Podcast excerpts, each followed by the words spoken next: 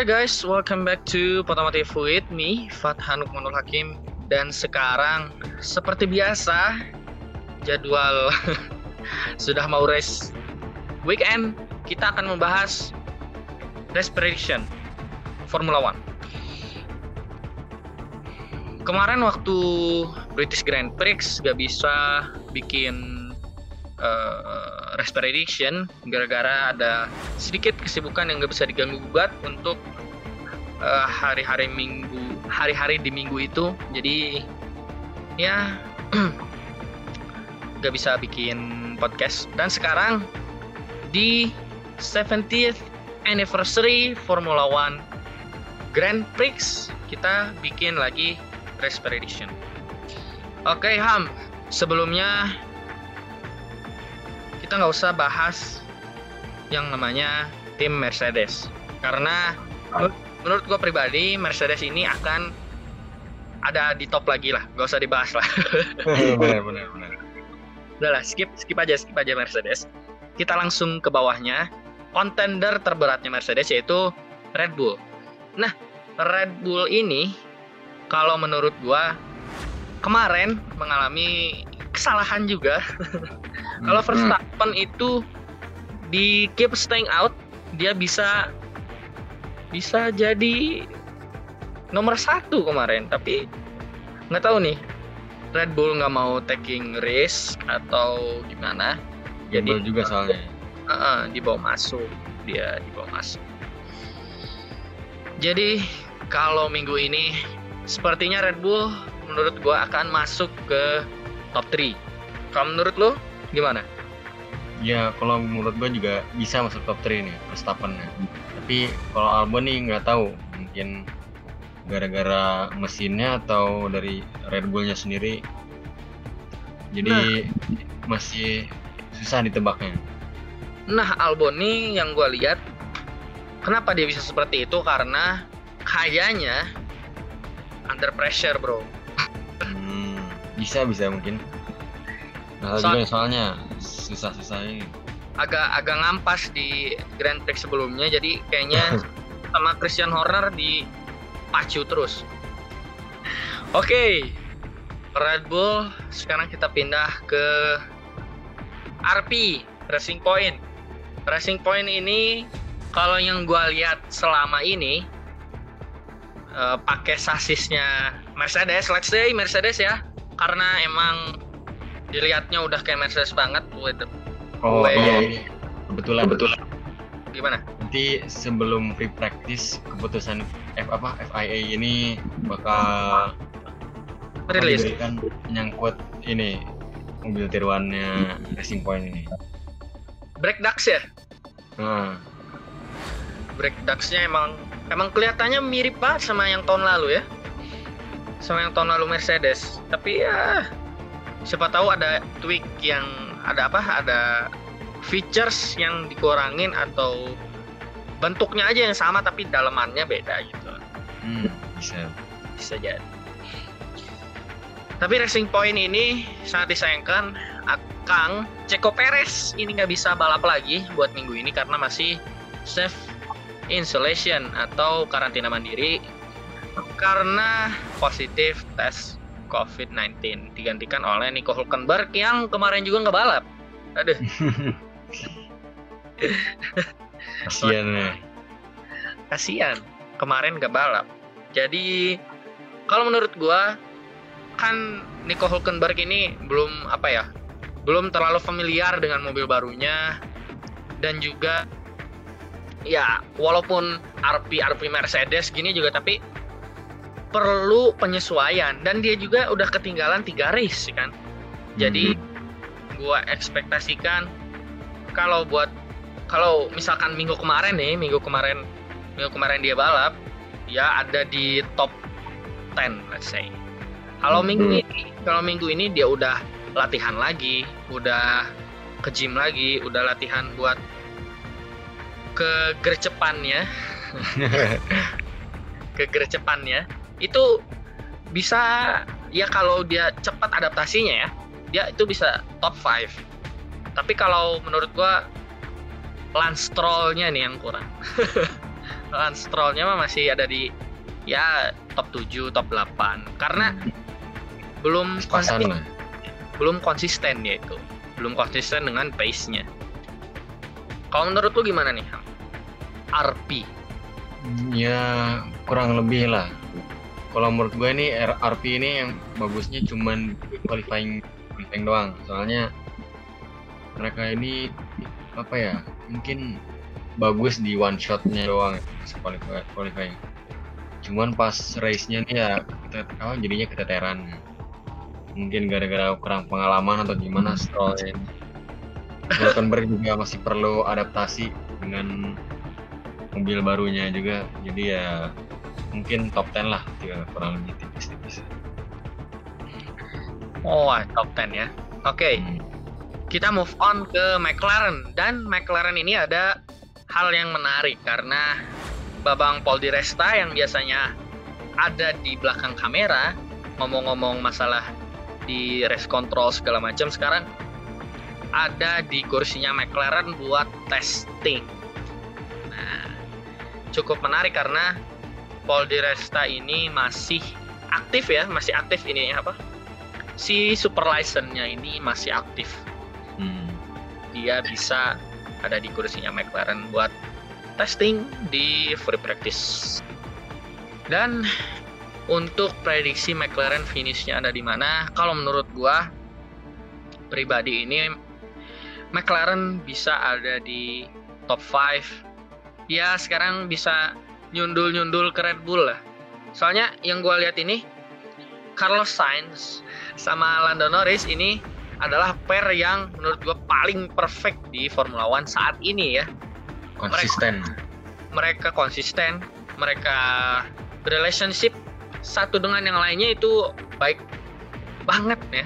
Kayak udah kayak udah teman baik atau sahabat mungkin. Beda ceritanya sama Hamilton Bottas. Kalau menurut Hamilton Bottas tuh kayak kayak apa ya? The boss and the wingman menurut gua. dan dan eh, Bottas ini memperpanjang kontrak wingman ya. Ada di Mercedes sampai ya 2021 masih ada di Mercedes. Dan balik lagi kita ke kita balik lagi ke Mercedes, eh Mercedes. Kita balik lagi ke McLaren. McLaren ini kalau menurut lu bakal ada di mana? hmm, kalau menurut gue nih dengan konsistennya McLaren ya menurut gue bisa lah top 5 nih posisi 5 sama 4 Kursi 54. Oke. Karena kekonsistenannya dan mereka ini berhasil membackup performance-nya yang dari dulu itu jelek dari 2015 ya. hmm. 2015 mulai jelek. 2015 jelek, makin jelek, makin jelek. 2018, 2019 ini mulai ngerangkak naik lagi, ngerangkak naik lagi. Top 10 terus waktu 2019 sekarang gue ekspektasikan dan lu juga ekspektasikan ada di top 5. Oke, kita move on ke Renault. Penyuplai mesinnya dari McLaren dan somehow mereka nggak bisa atau at least kemarin doang bisanya keep up sama McLaren. Ricciardo ada di posisi keempat, Lando Norris ada di posisi kelima. Tapi menurut gua ini hoki karena karena eh, apa ya pace yang ditunjukkan oleh Ricciardo beda jauh dengan Esteban Ocon. Ini adalah pure. Maksud gua eh, ada ada luck ada permainan dari apa keberuntungan di sana tapi kebanyakannya the main reason kenapa Ricciardo pakai Renault bisa ada di top 4 top 5 itu karena pure dari skill menurut gue karena dia itu sempat ngalamin yang namanya di tim ampas kayak HRT di tim yang top sekarang ada di tim yang average dia bisa keep up Oh, iya. sama uh, uh, keep up uh, keep up sama tim-tim yang ada di midfield mungkin ke atas ya. Oke. Kalau lu ekspektasiin gimana nih? Si Runol ini. Ya paling sih Renault ini bisa berharap ke Ricciardo doang kalau menurut gua. Soalnya Ricciardo tuh punya skill khusus late breaking, late breaker soalnya. Ya memang dia punya apa talenta yang bagus nih dibandingkan dengan rekan steamnya itu Esteban Ocon. Iya, Kalau bisa dibilang sih Ocon bisa-bisa aja performanya gitu. Ya konsisten aja. Ocon ini kalau menurut gua kalau dikasih Alfa Romeo ya bakal kayak Giovinazzi. Kalau menurut, kalau menurut gua ya. Nah, Tapi tapi balik lagi ke Oconnya sendiri, Ocon sendiri mau apa? Keep up nggak sama pace yang ada di atas atas. Dan yang gue lihat Ocon nih karirnya lumayan rumit ya. Awalnya dia itu yang drivernya dari Renault. Tapi di Renault masih ada Palmer, dia ke Manor, dari Manor relationship-nya sama Renault tuh udah putus aja gitu. Jadi relationship-nya sama Mercedes. Terus dia keluar dari Manor pindah ke RP masih Mercedes. Terus dari RP dia keluar karena ada Stroll. Dia hubungan lagi sama Renault. Udah bot bot muter-muter. Iya muter-muter karena dia itu kan nge-aimnya ke seat yang botas ya karena botas 2018 ya nggak pas lah. Dia aimnya ke situ tapi botasnya proof dia bisa dan Oconnya yang ketendang ke Renault lagi. Cukup rumit ya muter-muter ya. Hmm. Tapi kalau menurut gue itu waktu itu Van Dorn sayang banget dibuang sama McLaren. Iya Van Dorn ya. Hmm. Van itu talentanya bagus. Wih. Dibandingin sama Ocon bagusan Van Dorn malah. Ah iya. Di Formula E kemarin dari posisi 15 dia top 5 loh. Nah, Lu tahu kan Formula E kan? Formula E itu basically same sasis tapi beda-beda manufacture di motor listriknya. Ya, yang beragam ya. Ah, lebih beragam. Dan Mercedes baru masuk, Porsche baru masuk. Tapi ya mereka udah ada di tim-tim yang lumayan di atas lah. Yang paling atas kan kayak Jaguar gitu. Terus yang paling bawah, kalau menurut gue yang paling bawah di Formula E ya. Ini agak geser dulu sebentar ke Formula E karena emang interesting sekali race kemarin. Yang paling jelek itu di Formula E Nio 333 sama ngampasnya kayak HRT lah kalau mau dibilang HRT-nya FE ya itu kalau menurut gue ya. Oke, kita balik lagi ke pembahasan F1 ke Expedition-nya kita move on ke Alfa Tauri. Alfa Tauri ini kemarin fight-nya sama Ferrari aduh Sayangkan. sangat disayangkan bukan untuk Alfa Tauri tapi untuk Ferrari. Di Alfa Tauri-nya sendiri ya pasti mereka bangga lah bisa keep up sama Ferrari.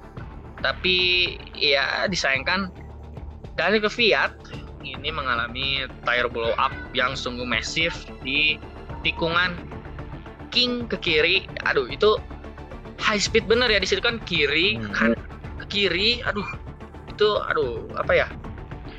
G-nya pasti besar di situ. Sekitaran 20 let's say, 28, 29. Nyampe lah. Gede soalnya itu. Impact-nya lumayan dan dia terlihat sangat-sangat disappointed. Sampai-sampai nggak mau direkam sama kamera, Ngebanting kameramen. tampol kamera. Hmm. Oke. Kalau menurut gua Alfa Tauri ini untuk Danica Fiat bisa lah nyundul-nyundul ke top 10 tapi gak tahu kalau Gasly ya Gasly Gasly bisa kayaknya Gasly Justru justru Gasly.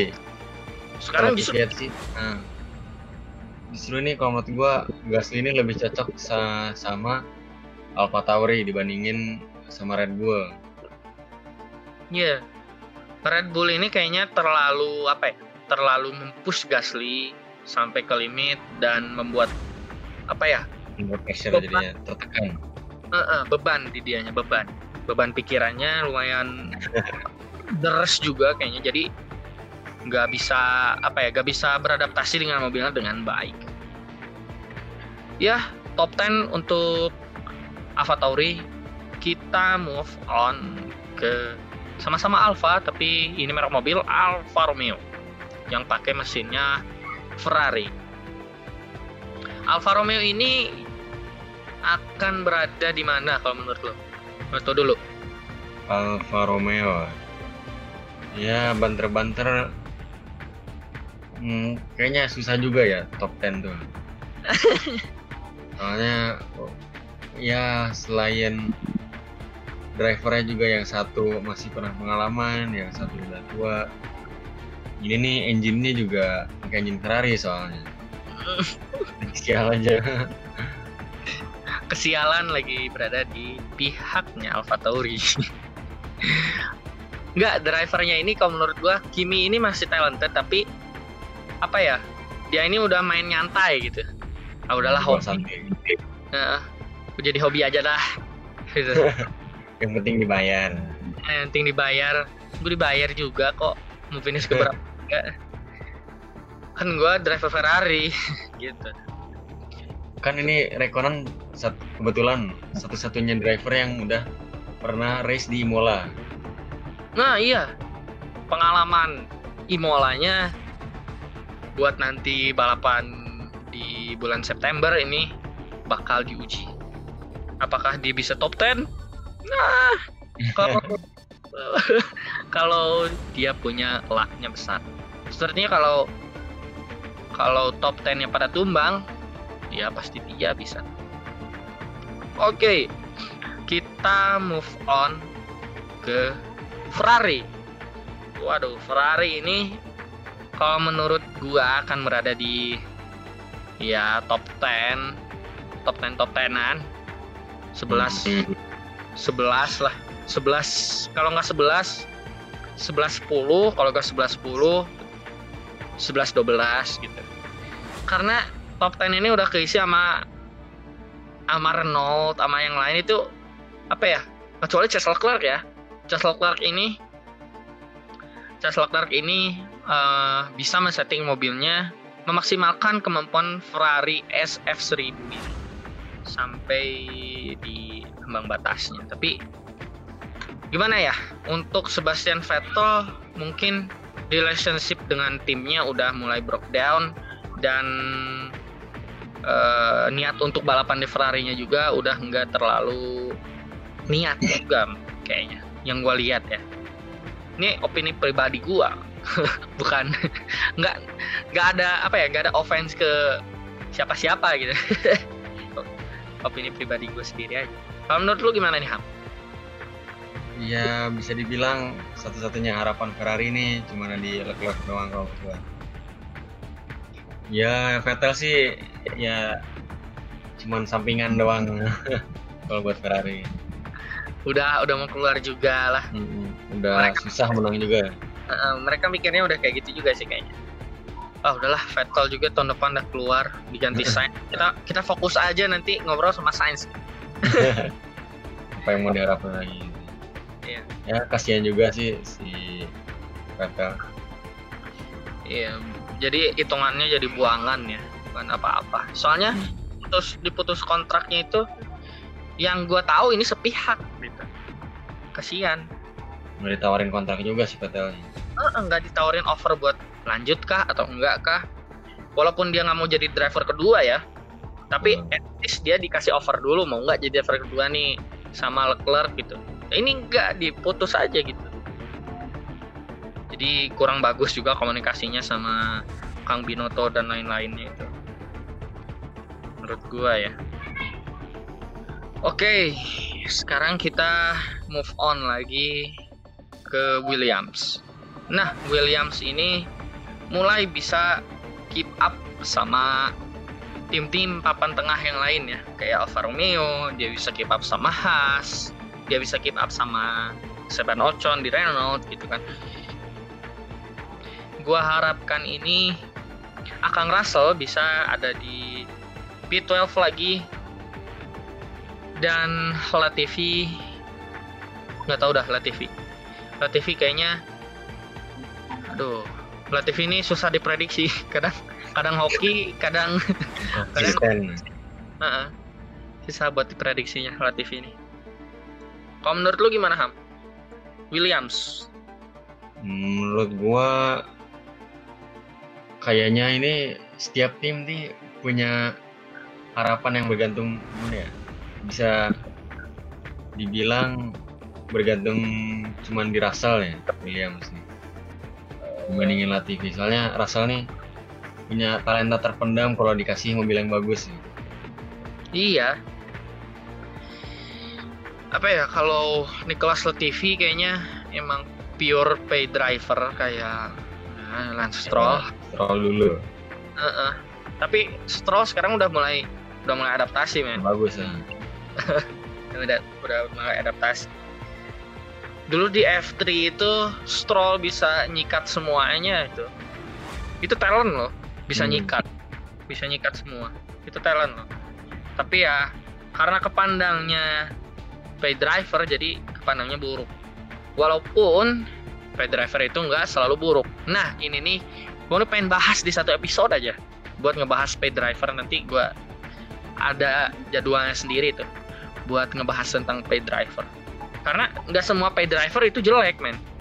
Asli. Hmm, setuju gua. Nggak semua pay driver itu jelek. Tapi sekarang mindsetnya semuanya driver pay driver itu jelek gue mau gua mau agak ngelurusin lah agak ngelurusin oke kita move on ke tim terakhir ya hmm. Has berarti. Has ini bad luck kemarin karena ditabrak sama Albon yang gak sabaran. Terus Grosjean juga pace-nya so-so. Walaupun Magnussen ada juga pace-nya ya gitu-gitu aja kalau menurut gua. Tinggal nunggu diganti. Ini nggak diganti-ganti sama si Gunter nih. Gua mah bingung. gua bingung sama si Gunter. Emang sesabar apa sih dia tuh menangani driver yang se apa ya gak menurut gua gini semua pembalap Formula One itu bagus tapi tinggal behavior di dalam tracknya yang menurut gua agak agak minor nih di di tim Haas nih kayak Grosjean aja. Grosjean ini dari dulu apa dari dia masih muda sampai sekarang itu drivers driving stylenya itu masih sama. Kayak gitu aja. Nggak all ada over progres. Heeh, nggak ada progresnya. All over the place gitu. Lu, lu mau nyusul dari kanan mau dari kiri dia nanti pepetnya di braking zone. Apa nggak bahaya kayak gitu? Defense-nya juga bahaya ya, kayak waktu itu iya kayak race, kemarin aja liatnya race kemarin aja. Sainz dipepet. Apa enggak ini apa enggak apa desperate gitu si Gunter ini? Ah udahlah ganti aja lah gitu. Fuck off gitu nggak nggak apa nggak ngelihat di chance-nya gitu. Tapi mereka juga ngelihat finansial mereka kayaknya. Kalau nggak kalau nggak orang ini mau gua mau bayar siapa? Ada pertimbangan Heeh. lain gitu gua nih mau bayar gua nih mau bayar siapa gitu kalau nggak mereka berdua. Karena mereka berdua lah yang ngebangun tim khas dari 2016 ya. Justru dulu nih sangat sayang kan ya bagus nih gua. Iya khas nih bukannya naik malah turun. Menurut gua nih apa ya si ini gua menyalahkannya menyalahkan Rich Energy. Gua ya gua menyalahkan Rich Energy karena Rich Energy ini membawa suatu krisis di tim khas ini. Mereka tuh apa ya? Kalau lu mau nyamain sama Red Bull buat buat ini buat Rich Energy. Kalau lu mau nyamain Red Bull lu tuh harus ada di top team. Lu sponsorinya Mercedes boy bukan bukan Haas lu kalau mau Haas lu expectnya sama Williams kadang gue apa ya Ya. kadang gue ngelihat ngelihat storynya dari Rich Energy ini sampai mau ngebeli RP pengen ngalahin Red Bull ini ya make sense gak sih Red Bull udah lama di itunya di apa di motorsport bukan di, bukan cuma di Hmm. F1 loh udah lama di rally udah lama di banyak Ah, Red. Bull. Malahan mereka nyelenggarain sport sendiri gitu kayak kayak apa ya kayak downhill mereka. Red Bull downhill gitu kan. Terus apa ya eh, kayak ada motorsport Ah, ah, juga gitu. motorsport. Nggak nggak cuma motorsport di sport sebelah juga kayak main bola. Ada Hmm. Leipzig itu punya mereka itu. Red Bull Leipzig berarti kan udah besar marketingnya mereka tuh udah bukan jualan minuman energi lagi mereka jualan image sekarang. Gua ya. Dan nggak make sense itu kalau khas dibandinginnya sama Red Bull. Itu aja sih. Lagi kena sial lagi kena sial aja sih mereka. Eh, bagus timnya bagus, tapi krisis finansialnya yang jelek. Dan masalah breaknya mereka belum solve dari dulu ya, belum solve solve dari dulu itu masalah break. Kalau menurut lu Hasni akan ada di mana? Kalau menurut gua ada di bottom. Iya, kalau menurut gua sih paling mereka bisa bersaingnya antara sama Alfa Romeo, Williams, top 20. Ini justru khas nih bagusnya di strateginya nih. Iya, strateginya bagus. Maksudnya otak-otak di balik strateginya itu bagus, tapi mobil dan drivernya tidak mendukung. Nah, Ya itu. Itu saja ke ke apa? Ketidak berhasilan mereka. Mungkin kalau uangnya bagus dulu bisa kontrak Pascal Wehrlein yang kita tahu Nah, itu juga. Wehrlein itu kan terakhir kontrak tuh sama Ferrari. Jadi mereka bisa ambil Wehrlein. Terus Van Dorn juga mereka bisa curi dari Mercedes dulu kalau mereka punya uang. Hmm. Dan akhirnya Van Dorn ke FK. Ya, seperti itu race prediction untuk minggu ini. Di follow kalau kalian dengar di Spotify, di subscribe kalau kalian dengar di Google Podcast, di favorit kalau kalian dengar di Anchor. Dan jangan lupa juga follow sosial media dari Potomotif di @potomotif Instagramnya. Saya Fatah Nukmanul Hakim dan Irham pamit undur diri. Stay safe on the road. Wassalam.